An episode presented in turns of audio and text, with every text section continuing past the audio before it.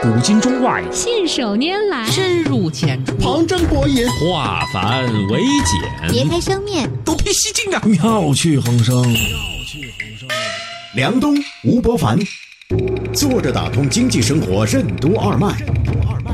东吴同学会，一期一会。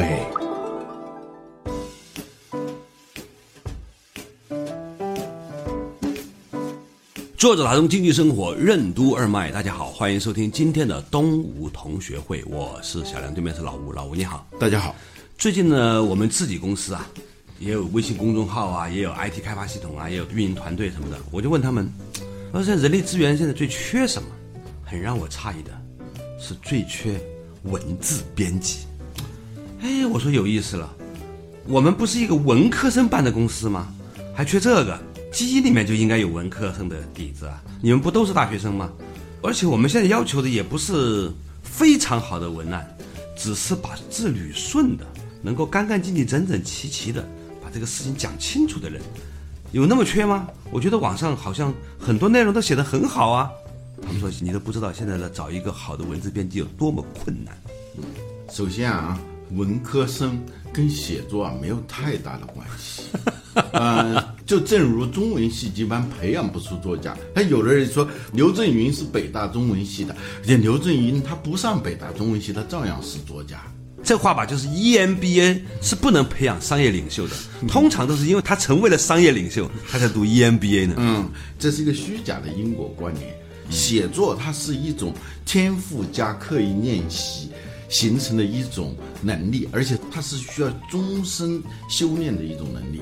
它不是简单的说你读了什么中文系或者你是文科的你就会写。反过来的例子我也看到很多，比如说爱因斯坦，那显然不是文科生，是吧？爱因斯坦写的那个文字之漂亮，那之精到，让文科生就觉得特别汗颜。还有有个经济学家叫凯恩斯，既然他写成那么漂亮的文字，他是怎么来的？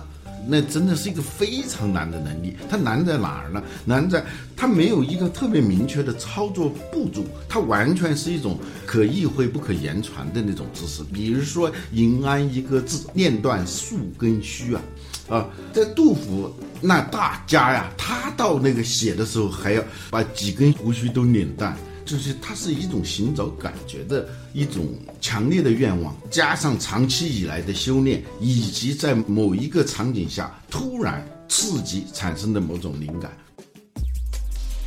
在科技日益发达的今天，毫无科技感的文字写作能力，为什么反而成为了一种稀缺的职场能力？为什么说文字是人格的投影？审美为什么是向下不兼容的？欢迎收听动物同学会，本期话题：文字的美与道。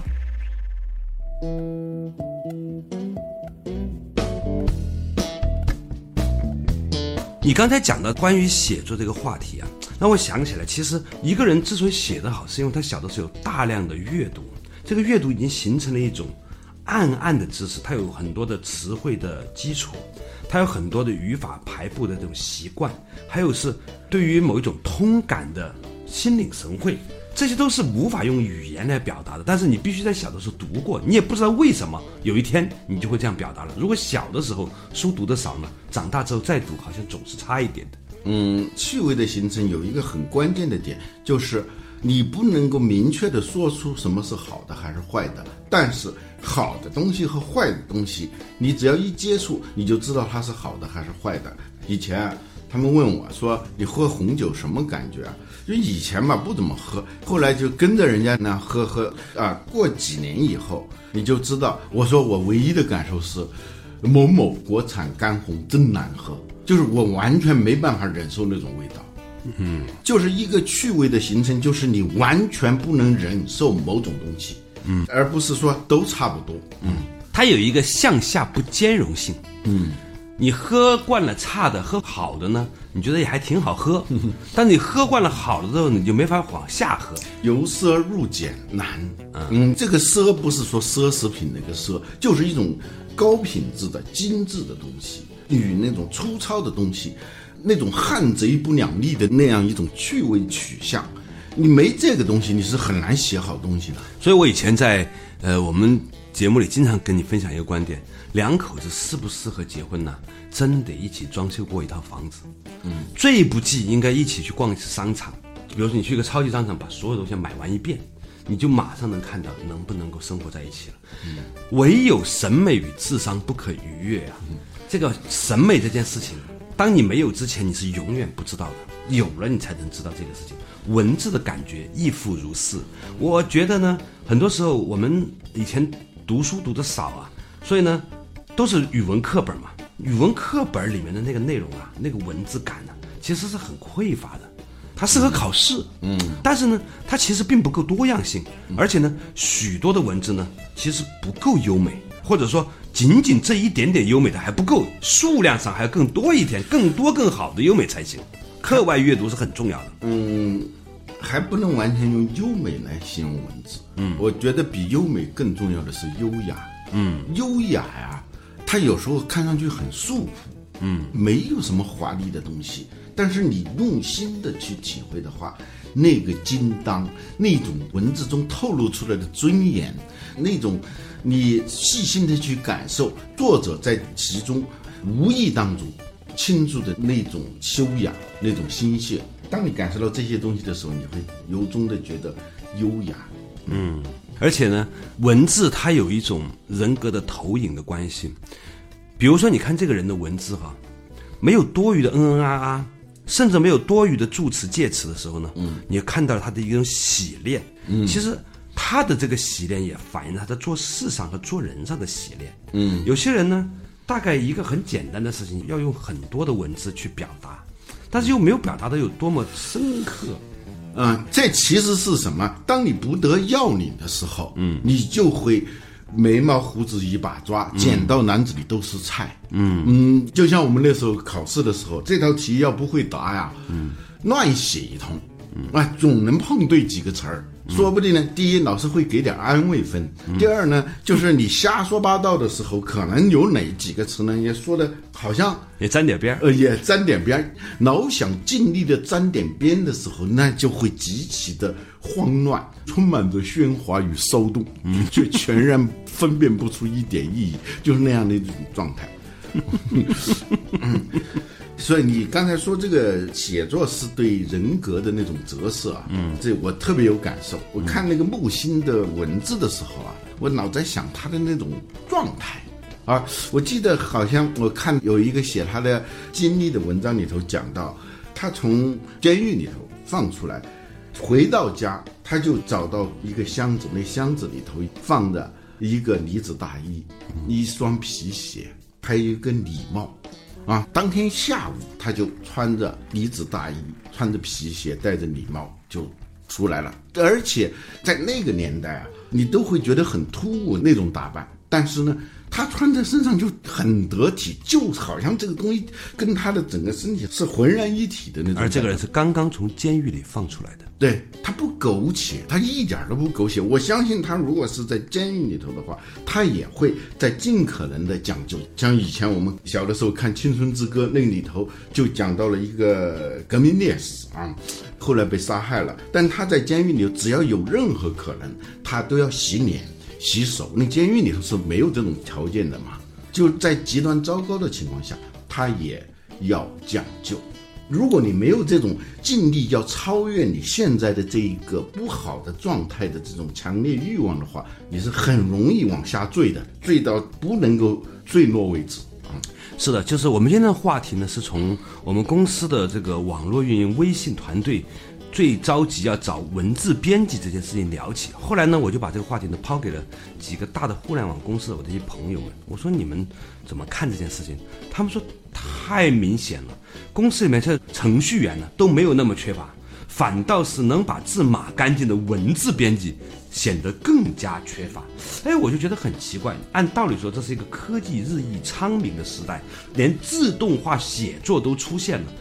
那一些毫无科技感的能力，比如说写字，甚至不需要写的优雅，只需要写的干净利落，表达准确，居然成为了一个很重要的职场能力。而且是非常稀缺的能力。你一年多前某大公司的 CEO 的一个演讲，当时引起轩然大波，一张 PPT 上四个错误。这个错误是没有任何可以辩解的，你不能说哇这样也可以，不都是硬伤型的错误。那个 PPT 我们都没看过啊，媒体爆出来的就是那一页。我相信如果有三十页、四十页 PPT 的话，很可能啊，那个里头每页都是有问题的，从那个触目惊心的错别字。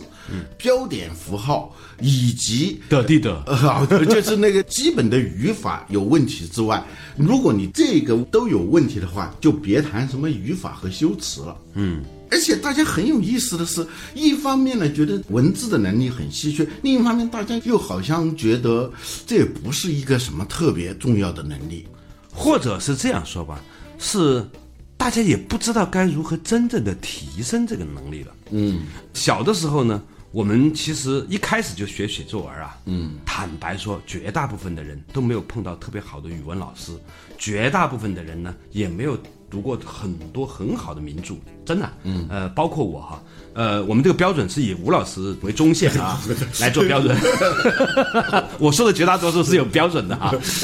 那么在这样的一个背景之下呢，我们现在想要重新补课还来得及吗？也许。可能是来得及的，到底为什么呢？稍事休息，马上继续回来。坐着打通经济生活任督二脉，东吴同学会。著名学者斯蒂芬平克为什么将写作定义为将网状和树状的思维进行线性表达？建立逻辑性为什么是形成文风的前提和基础？为什么说网络碎片化的思维模式对文字的逻辑性造成了很大的冲击？欢迎继续收听动物同学会，本期话题：文字的美，与道。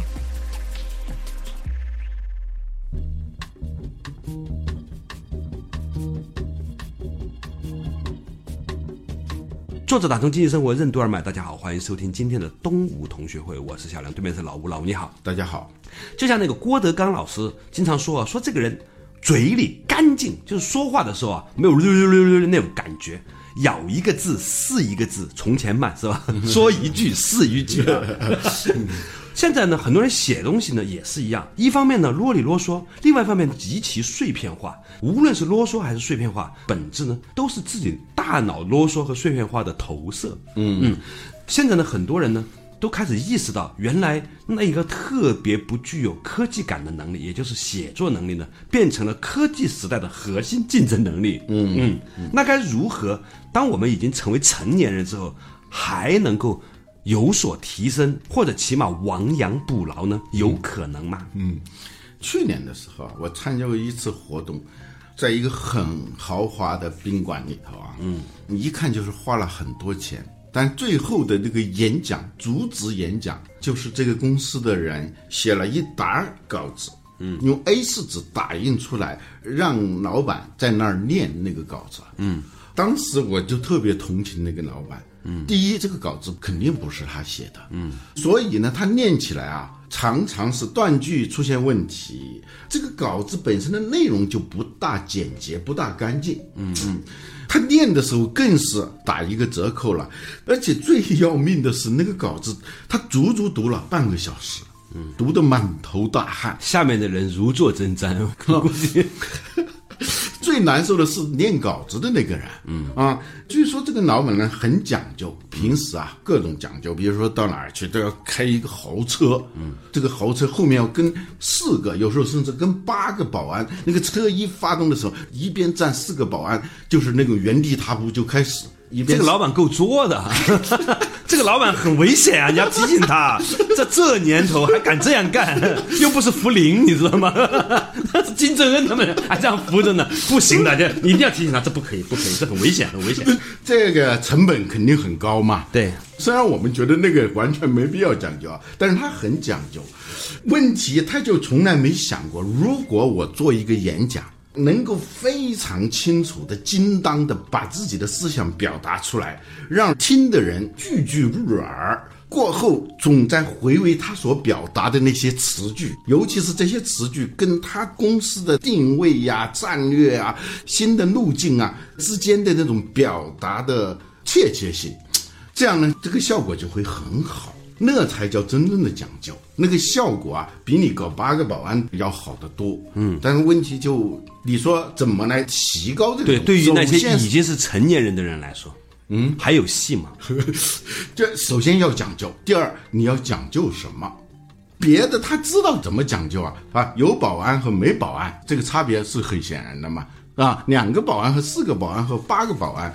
这个差别也是很明显，但是你写作的时候你不知道啊，嗯，你现在是处在什么级别的啊？入门级的啊，提升级的啊，没有这么一个操作手册。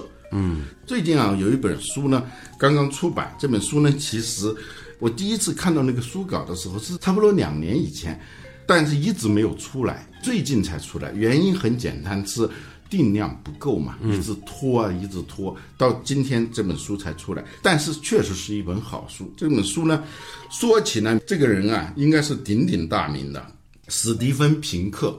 啊，比尔盖茨认为是当代最优秀的学者和最优秀的作家，嗯，他也是 TED 演讲里头非常有名的人。他的确是一个很优秀的学者，也是一个很优秀的作家。我诧异的是，我第一次看到这本书的时候很诧异，他竟然是一个文体学家。他写的那么好，他不是仅仅是写而已，他是对文体、对怎么写作是有深刻的洞察的。他这是一本所以这本书叫什么？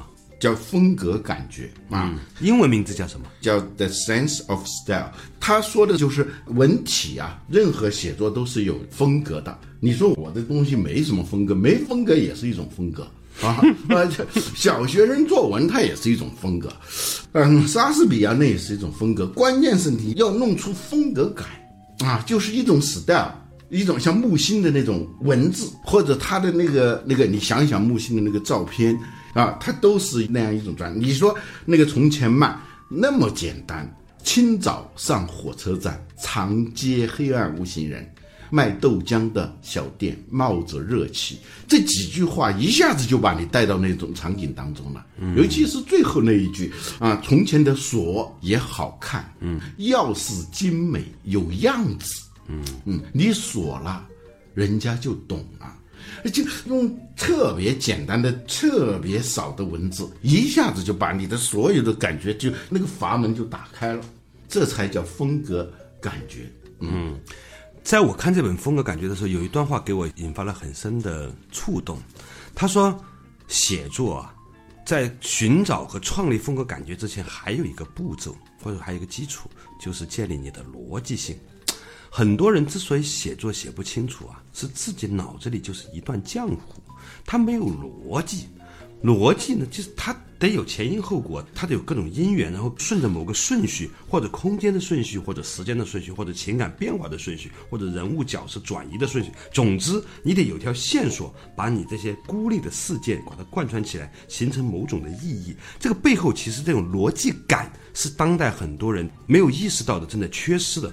因为我发现现在一件事情，这个视频呐，从十二分钟的到五分钟的到三分钟的，现在到十五秒的到五秒的，视频越来越短。最受欢迎的那些东西呢，也是段子，恨不得呢发出去呢。二零一八年不能买房的最重要的原因，终于发现，点开之后没钱啊，可能就是这么几个字，它的转发量呢，可能比一些。几万字的文章要转发量高得多。换句话来说呢，我们现在越来越多的人活在一种碎片化的思维模式里面。这种碎片化的思维模式呢，是对逻辑的最大的冲击。所以，当我们如果缺乏这样的一种逻辑感的时候，你就无法结构或者是架构你的这些碎片化的知识点和情境。然后把它形成一段文字。现在我觉得所谓的文字感的缺乏，有一个很重要的，就是说我们在讲到所谓文字的风格与感觉啊，在之前可能有一个很重要的指标，就是重新建立起我们的所谓的逻辑感。而这种逻辑感缺失，是碎片化对我们的冲击的伤害。对，先说逻辑啊，逻辑是个外来词嘛。logic，logic 本来的字叫 logos，logos 是什么意思呢？就是说话，本来意思就是说话。嗯，特别奇妙的是啊，在古代中国和古希腊有一个字，它表达的正好都是同一个意思啊。嗯，希腊叫 logos，中国叫道。这个道呢，它有两个意思，一个是说话，道可道，那个第二个道就是说话的意思。第一个道是什么呢？第一个道就是规律，就是隐藏在现象背后的那个规律，或者是章法，就外在的表现背后是一套章法的啊。那么你说话的时候，自然就包含两个部分，一个是。别人能听到的这一堆语言，但同时同步运行的是这个语言背后的一个章法。嗯，你觉得这话别扭，有时候不知道为什么，不是哪个词别扭，就整个就是别扭，实际上是那个章法别扭。啊，所以由于我们说话的是同步运行着两个东西，当我们想表达的好的时候，常常是在这个面上在下功夫。就是如何让这个词句更吸引人、先声夺人，但背后的那个东西，因为不容易感受到，所以就一直不下这个功夫。这本书里头，他对写作有一个定义，就是把那种网状思维、树状思维进行线性表达。嗯啊，就是在我们的思维的时候啊，是网状的，嗯，是那种跳跃的，嗯，呃，是那种树状的，是这样一种思维。总而言之，不是那么规范的，就好多东西同步进入到你大脑当中来，很混乱。而写作呢，就是因为别人阅读的时候是要从开头到结尾都阅读的，它是一条线。这个时候，就像说剧场上场的时候啊，嗯，就一堆人从不同的点都站起来了，但是呢，只能有一个出口的时候，嗯嗯，让领导先走。这个时候就会出现什么东西，就是堵塞。嗯，就如果没有很好的调理的话，就会出现堵塞，甚至出现踩踏事件。嗯，哦，所以好多人都觉得自己我想通了就行，想通了再来写，没有这样的事情。就是写作它本身是跟思考是两个工序。嗯啊，所以很多人呢觉得自己想的特别明白了，但你只要动笔一写。发现根本站不住脚。嗯，为什么站不住脚？就是网状的、碎片化的、跳跃式的东西，必须要经过逻辑的这个关口，你必须要从这个关口里头走，要不然你走不出去。嗯啊，或者说，只不过就是一堆混乱的情绪而已。嗯，那么在这种情况下，你就需要对网状的、碎片式的、随起随灭的那些念头进行一个管理。嗯。达到最优化运行，让这些念头啊，这个最优化运行的过程，没有谁给一个口诀你就会的，它是要在长期的写作磨练当中，逐渐的学会管控你的观念，如何让他们学会站成一条队，这样有序的出去。嗯，语言和言语之间啊，还是有些区别的。语言很广义，我们的眼神呐？气味啊，一个动作啊，都是语言。嗯，但是落到言语上的时候，它必须要完成一次降维的过程，嗯，或者称之为叫升维的过程，看你怎么看。嗯，它实际上呢，就像您说的，它要把一些碎片的、零散的、点状的、网状的诸多的感受，用一种合乎先一个字后第二个字，然后第三个字。一个顺序把它码出来，而这个码的过程，其实是你和读者共同建立频率、建立节奏感的这个过程。对，有一个著名的科学家叫彭加勒，在二十世纪初期啊，那一场著名的物理学革命，他在里头起到了很重要的作用。他有一段话说：“科学是用事实来累积起来的。”只要不是用事实累积起来的，那都不叫科学。哪怕是你是数学的东西，也是由一个个的命题。通过不断的验证推理出来的，啊，科学是由事实累积起来的。但是把事实就那么堆积在那个地方，那不叫科学。正如房子是用石头垒起来的，但是你把一堆石头放在那儿，它不叫房子。嗯 这个比喻很好。嗯，这个比喻很好。嗯，那背后是什么呢？其实是个图纸，并且按照这个图纸把它做出来，是吧？嗯嗯，我们好多时候的那些零碎的想法，那就是一块块石头啊，零散的散落在你大脑里头的那些小石头，嗯，大大小小的石头，但是你如何把它盖成一座房子？呃，念头的产生不需要太大的努力，但是你要把它盖成一个房子的过程，那是非常难的。嗯，在结束之前呢，我想跟大家分享一个小小的故事。有部电影吧，叫《麻烦家族》，在日本还蛮好的。后来呢，被黄老师翻拍在中国的，搞了一个差不多的。里面呢，就讲了一个细节啊，老两口退休了，老太太呢去参加了写作班。当他在写作班里面和同学们一起去研究写作，并且开始试图用语言和文字去梳理自己的情绪的时候，终于意识到自己人生的悲剧，所以很坚定的要求离婚。